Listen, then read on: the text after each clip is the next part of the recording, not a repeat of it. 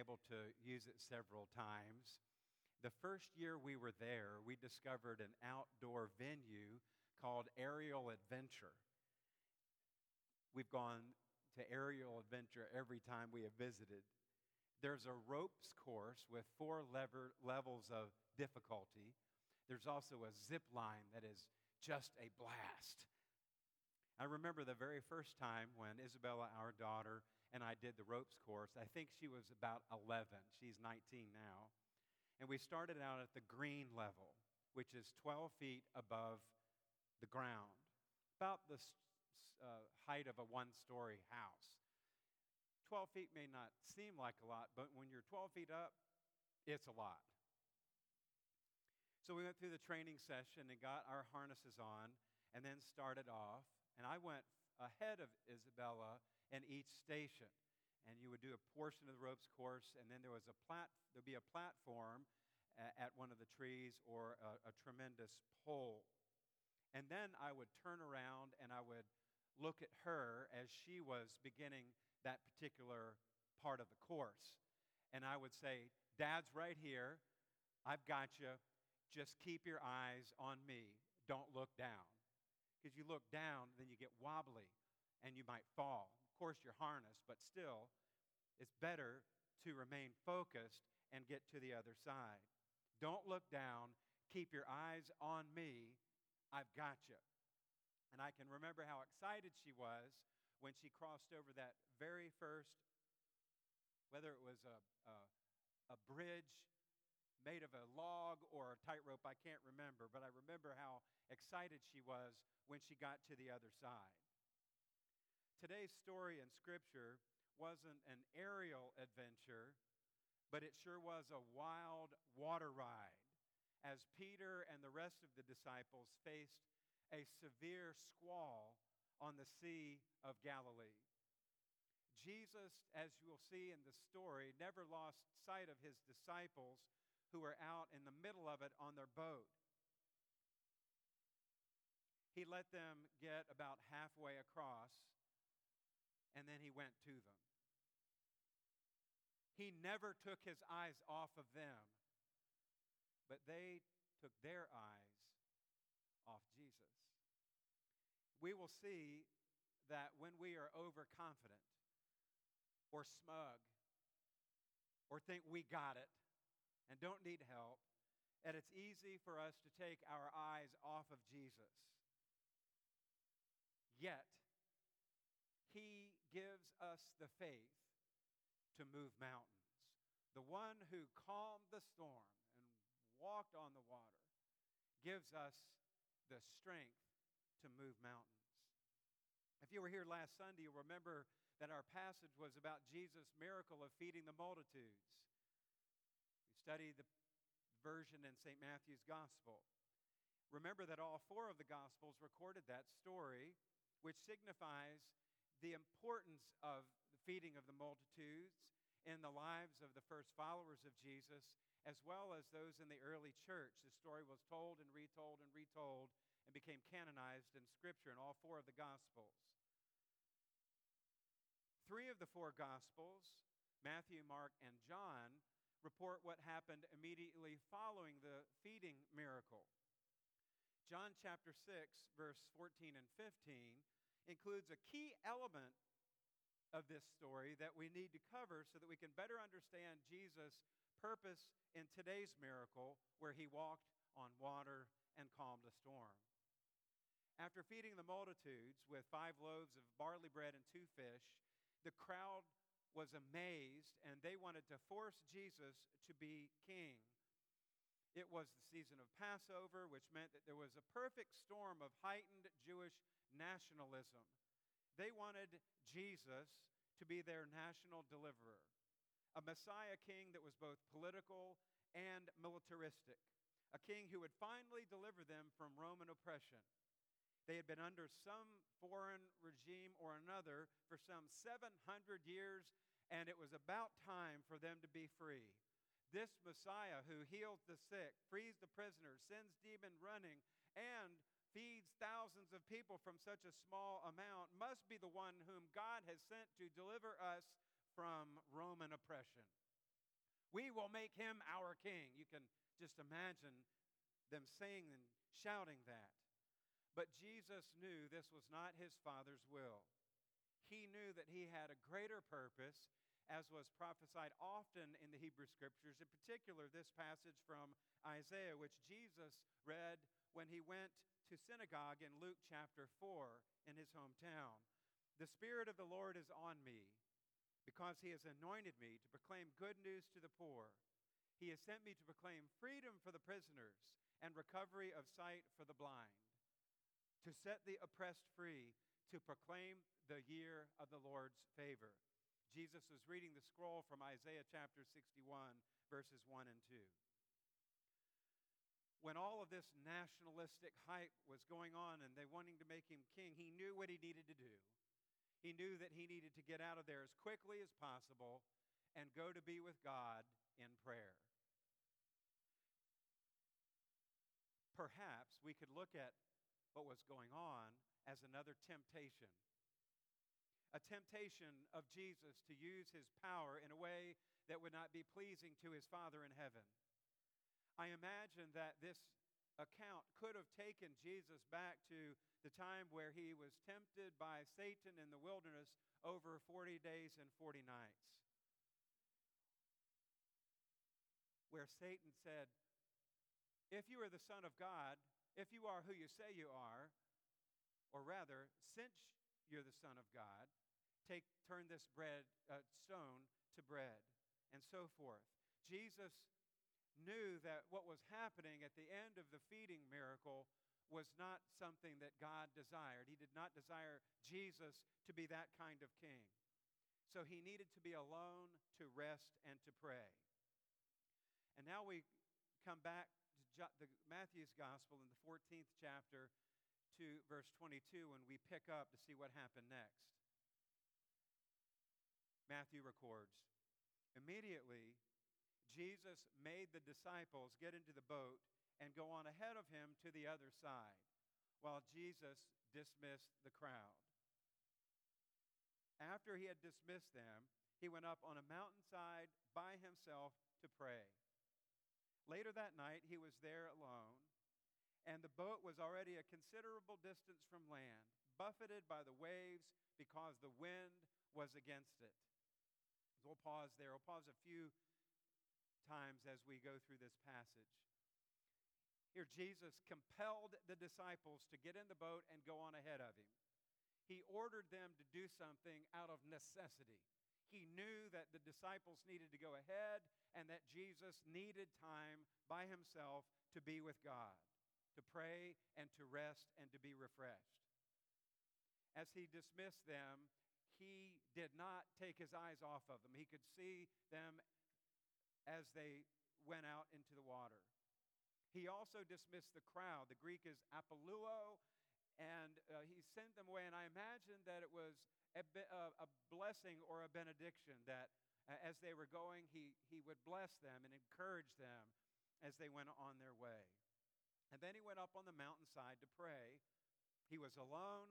This is one of several occasions where Jesus would withdraw from his ministry responsibilities from the crowds, even from the disciples, that he could pray and be renewed. Recall that he had done this before the feeding miracle, after he learned of the death of John the Baptist. He was alone to pray when the crowds followed him to that place which led him to minister to them and then to perform the miracle of feeding the multitudes. Although Jesus was high up on the mountain, he was able to see the disciples in their boat. Some scholars suggest that because it was the Passover time, that it would have been a full moon, and the moon would have in, uh, illuminated somewhat the water, and that Jesus was able to see them. But I think even if there was no moonlight, Jesus would have known where they were anyway. Matthew reports that they were about halfway out. But they were far, probably three and uh, three, three and a half miles or so. And then a fierce storm came up, which was very common on the Sea of Galilee. The NIV uh, reads, the boat was a considerable distance from land, buffeted by the waves because the wind was against it. The New Living Translation says they were fighting heavy waves. The Amplified Version states that the boat was tossed and battered by the waves. The literal Greek translation is they were tormented. Tormented by the waves. So this was a severe storm. Now look at what happens next, starting in verse 25. Shortly before dawn, Jesus went out to them, walking on the lake. When the disciples saw him walking on the lake, they were terrified. It's a ghost, they said, and they cried out in fear. I don't know why the disciples were at that point at the fourth watch in the night. It was between 3 and 6 in the morning. You would think that they would have gotten much farther by this point. Maybe they lingered by the shore to talk about what all had happened, or maybe, most likely, the storm came up and they were not able to make progress because of such severe headwinds. The boat was tormented because the wind was against it, as you heard. Well, there comes Jesus. They did not call out for Jesus, Jesus went to them. They thought that Jesus was a ghost and they were terrified. So they were afraid of the squall and they were afraid of a ghost. They cried out in fear. And then Jesus comes along in verse 27. But Jesus immediately said to them, Take courage, it is I. Do not be afraid. Pause here for just a moment and reflect on what the significance of Jesus' words. Take courage, it is I. Do not be afraid. On the one hand, they knew his voice, sort of like this Peter, Matthew, Philip, Judas, and the rest of you guys, it's me. Jesus. Everything's going to be okay. Just trust me. Don't you remember all of the other things that have happened by now? Trust me. Take heart and do not fear. But Jesus did more than that when he said, It is I. The disciples, I believe, would have immediately gone back and remembered in their minds how God spoke to Moses on the mountain and revealed himself in the burning bush that would not extinguish. And God said to Moses, I am who I am. And Moses said, Well, God, when I'm supposed to tell the people who said all of this, what am I supposed to say your name is? And then God said, Tell them the I am sent you to them. In the Gospel of John, there are seven occurrences of Jesus defining himself as I am. I am the bread of life. I am the light of the world. I am the gate for the sheep. I am the good shepherd. I am the resurrection. I am the way. I am the true vine. Jesus had the same power of the God who parted the sea, the Red Sea, as the Israelites went through to the other side on dry ground. This same God has revealed himself in Jesus Christ and he says, Take courage, it is I, do not be afraid. All the while he's speaking to them, the sea is raging. And then in verse 27, I mean, verse uh, 28 and following, Lord, if it's you, Peter replied, tell me to come to you on the water. Lord, if it's you, tell me to come to you. But if you get down beneath the English translation, you'll see that the Greek here is a statement of fact with the indicative. And we can translate this Lord, if it's you, and it is, tell me to come to you on the water. Or, Lord, since it's you, tell me to come to you on the water. Do you hear a little bit of pride there? or a little smugness. Standing back, uh, Jesus, since it's you, exercise your power, and I want to see if you can help me walk on the water. I'm testing you to see if you can do it. Lord, since it's you. And then Jesus said, Come on. Peter got down out of the boat, verse 29. By the way, come on was a little pastor interjection there. Then Peter got down out of the boat, walked on the water, and came toward Jesus. And you, you know what happened next. But when he saw the wind, he was afraid and beginning to sink, cried out, Lord, save me. Lord, save me. I believe that Peter was putting Jesus to the test. And again, I wonder if Jesus may have thought back to that time when he was in the wilderness and Satan was tempting him to use his power in a way that was not appropriate to the will of God. But in this case, he exercised grace and allowed Peter the blessing of miraculously walking on the water, and he said, come. In those few moments, before Peter took his eyes off Jesus and focused on the wind or the evidence of the wind, which were probably six foot or better waves, I wonder if he remembered how Jesus said, Come, follow me. I will make you fishers of men. I wonder if he remembered Jesus saying, Come and see. I wonder if he remembered Jesus saying, Come unto me, all you who are weary and burdened, and I will give you rest.